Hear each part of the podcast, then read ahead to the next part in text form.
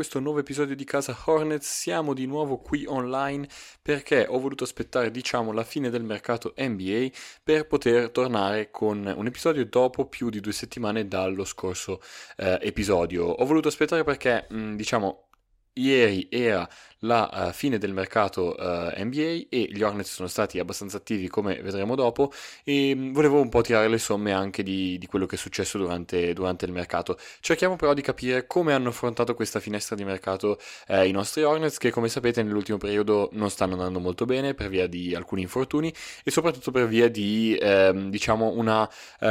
di difficoltà nel trovare il canestro come si era visto nella prima parte di stagione. E eh, gli Hornets infatti sono arrivati a questa trade deadline con sei sconfitte di fila, eh, quindi non nel migliore dei modi. Eh, hanno affrontato delle diverse partite in cui appunto come dicevamo prima l'attacco non riusciva a girare con l'efficacia che abbiamo visto nella prima partita e, e per questo non, ehm, nonostante appunto eh, la difesa sia leggermente migliorata ma sia stata comunque ai livelli di inizio stagione e quindi non a grandi livelli livelli, ecco che questo connubio ha portato a una serie di sconfitte eh, consecutive per gli Hornets che proveranno già a rialzarsi questa notte eh, affrontando i Pistons e cercheranno di raccogliere qualche vittoria prima della pausa dello Star Game e quindi prima della parte finale eh, di stagione che li porterà diciamo a tirare poi le somme di quello che è stato il loro cammino eh, nel corso di quest'anno. Cerchiamo di capire un po' quali sono diventati i numeri degli Hornets eh, dopo questa appunto premessa perché il, eh, diciamo, la diminuzione dell'efficienza offensiva li ha portati al momento ad essere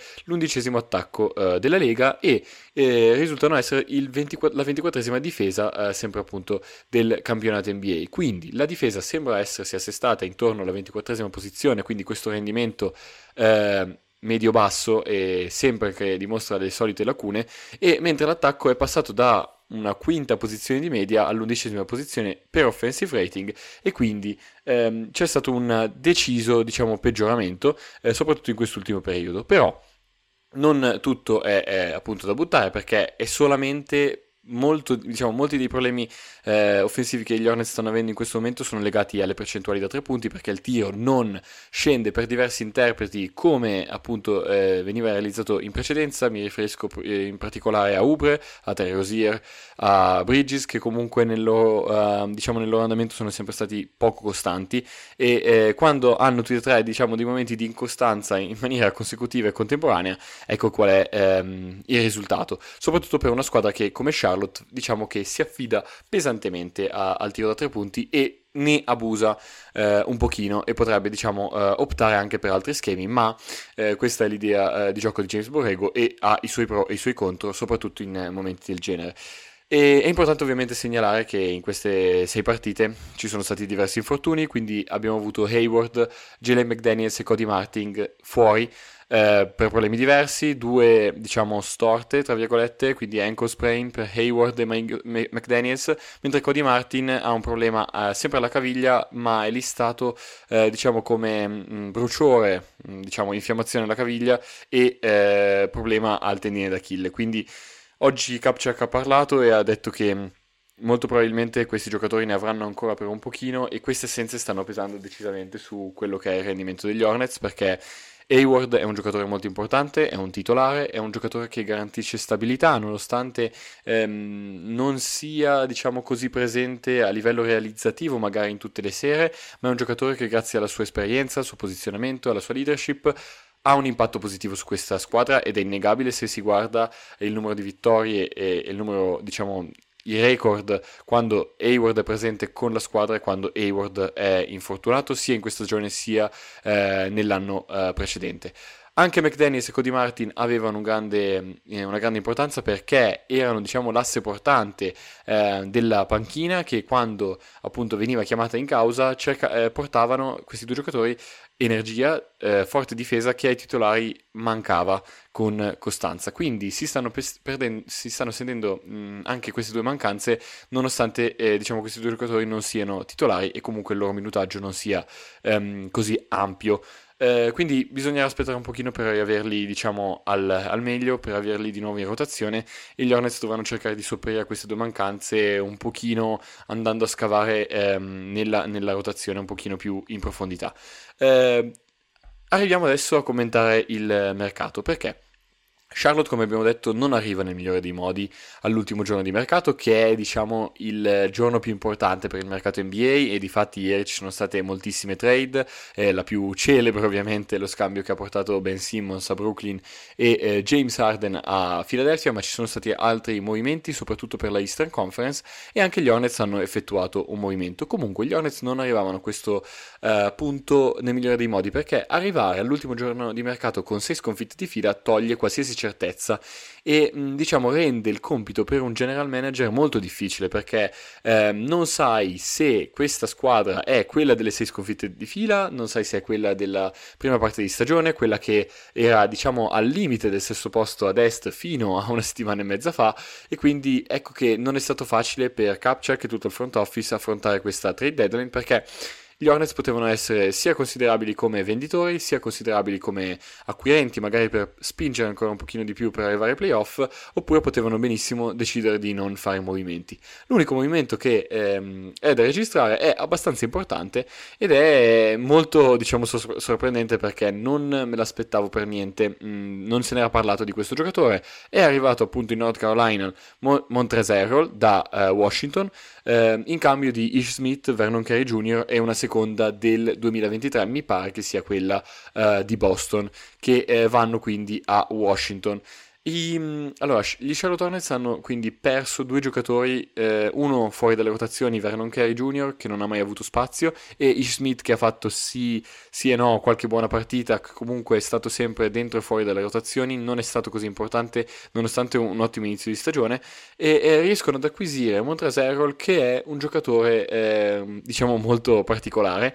è un centro, è un, un, centro diciamo sottodimensionato che negli ultimi anni ha stupito come sesto uomo, è eh, riduce da tre partecipazioni ai playoff consecutive eh, con la maglia dei Lakers, con la maglia dei Clippers eh, in passato ed è un giocatore che mh, uscendo dalla panchina è in grado di portare una grande energia e eh, una grande presenza sotto canestro. Come abbiamo detto è un po' sottodimensionato perché è 6 piedi e 7, però ha una wingspan, di 7 piedi e 4 che diciamo lo ha sempre fatto eh, reggere l'urto contro magari contro centri un pochino più fisicati di lui e molto più adatti a questo ruolo eh, dal punto di vista fisico. Comunque lui ha fatto sempre del suo gioco, eh, diciamo, la presenza sotto canestro, la capacità di, so- di segnare nei pressi del canestro e eh, la capacità di ottenere rimbalzi sia difensivi che offensivi. E eh, in questo senso sarà molto utile come vedremo dopo al gioco degli Hornets che abbiamo visto prima mancare un pochino di queste due componenti. Allora non tira da tre quindi non è un tiratore non prova, mo- non prova molto diciamo non ce l'ha nelle corde non protegge il ferro perché come abbiamo detto è piccolino e non è un grande difensore eh, quando deve, è costretto a muoversi uh, un pochino di più diciamo di, di quello che viene richiesto a un difensore normale. Quindi il suo ingresso in sé non andrà a risolvere quei problemi difensivi e quei problemi sotto canestro che gli Hornets stanno eh, avendo in questa stagione, però eh, potrebbe diciamo, av- garantire qualche peculiarità eh, utile. Quindi in primo luogo eh, sarà un ottimo partner in pick and roll con la Melo Ball. Perché? Eh, come abbiamo detto, con aggressività lui riesce sempre a trovare il canestro, andando verso canestro, rollando, è un buon portatore di blocchi e quindi insieme a un passatore come la Belo Ball questo, questa sua dimensione sarà molto sfruttata. E soprattutto ti offre la possibilità di sfruttare un pochino di più la pericolosità intorno al canestro perché Plumlee eh, per le sue limitazioni offensive e PJ Washington per la sua concentrazione sul perimetro non ti garantiscono, quindi ecco che vai ad avere una una chiave in più che soprattutto in, eh, nelle partite come le ultime sei, nella quale appunto gli Hornets si sono concentrati troppo sul tiro da tre e questo non eh, veniva realizzato con eh, buone percentuali, ecco che tu potevi avere ehm, una possibilità in più appunto con Arrel di cambiare un attimo le carte, giocare più sotto canestro, trovare dei punti facili e spingere un pochino di più su questa caratteristica. Quindi aggiunge versatilità al sistema offensivo di Charlotte che nonostante queste ultime eh, partite, è comunque un sistema offensivo che ha dimostrato di funzionare nel corso del, eh, della stagione. Poi c'è anche da considerare l'aspetto contrattuale perché Arel arriva con un contratto di scadenza, quindi a fine anno sarà um, free agent, però gli Hornets grazie a questa trade eh, hanno tenuto con lui gli early bird rights se non vado errato e quindi avranno un leggero vantaggio in termini di mercato Possono quindi provarlo e vedere poi se si riesce a trovare un accordo, se ehm, è importante per la squadra e se vogliono gli Hornets appunto trattenerlo anche per il prossimo anno. Quindi una, una prova e in generale sono, sono contento della presa, ehm, non per il giocatore in sé, che come abbiamo detto non è che vada a stravolgere così tanto gli schemi eh, della squadra, ma più che altro per il costo, perché non dico che arrivi a gratis, ma quasi perché Vernon Carey non, non aveva modo in questo momento e secondo me anche in futuro di entrare nelle rotazioni perché volendo o nolendo avrebbe avuto davanti Kai Jones che è diciamo considerato al momento il centro del futuro di questa squadra e quindi ehm, non avrebbe avuto le, le, un'opportunità. Aggiungi a questo pacchetto Ish Smith che comunque è stata una firma estiva e eh, non ha un impatto così importante nella squadra e magari aveva tolto qualche minuto a Book Knight che in questo momento può ottenere qualche minuto in più e ehm, e soprattutto poi ci va, ci va aggiungere una seconda che non è diciamo così importante, una seconda di Boston. Eh, sì che Charlotte adesso nel conteggio totale delle seconde dei prossimi anni è a meno uno, però non è una perdita così importante. Quindi sono contento per il costo e per il giocatore ovviamente non aspettiamoci troppo eh, da lui, ma sicuramente credo che possa fare bene, soprattutto credo che possa fare bene la Melo Ball che potrebbe vedere gli assist eh, schizzare notevolmente, seppur questi siano già molto molto alti, e mm, può trovare una valvola di sfogo diversa rispetto a Plumlee e PJ Washington. Quindi um, gli Hornets rimangono attualmente con 14 giocatori, bisogna tenere d'occhio quello che è il mercato degli svincolati che eh, essenzialmente parte oggi fino, mi pare, all'inizio di marzo, quando ci sarà l'ultima data disponibile per firmare gli svincolati e poterli utilizzare eh, in ottica playoff ma mm, non ci saranno grandi nomi tra gli svincolati. Sicuramente credo che gli Hornets vadano a cercare di aggiungere un giocatore come guardia perché, essendo andato via Smith, che comunque qualche partita l'ha giocata, al momento il reparto guardie degli Hornets recita la Melo Ball, Terry Rosier, e quindi sono i due titolari, e poi James Booknight, che rimane l'unica guardia dalla panchina, non considerando Cody Martin una guardia pura, che al momento è anche infortunato. Quindi sicuramente responsabilità maggiori per James Booknight, nonostante diciamo il, la piccola discussione che c'è stata con Borrego nel corso della settimana passata, si vede tutto ad un tratto responsabilizzato come mai prima d'ora in questa stagione degli Hornets e sarà fondamentale il suo apporto. Quindi è un bene per la sua crescita, questo assolutamente. Eh, Kapchak oggi ha parlato dopo appunto la fine del mercato, ha dichiarato che ci sono state molte chiamate per i giovani, lui è stato molto vago ma credo che intendesse PJ Washington perché c'erano state alcune chiacchiere su di lui e James Booknight a questo punto visto eh, il problema che c'era stato nelle scorse settimane ma ha preferito non, non muoverli, ha preferito rimanere così perché diciamo, ha dichiarato di non aver voluto compromettere il futuro, eh, soprattutto con alcune trade che ehm,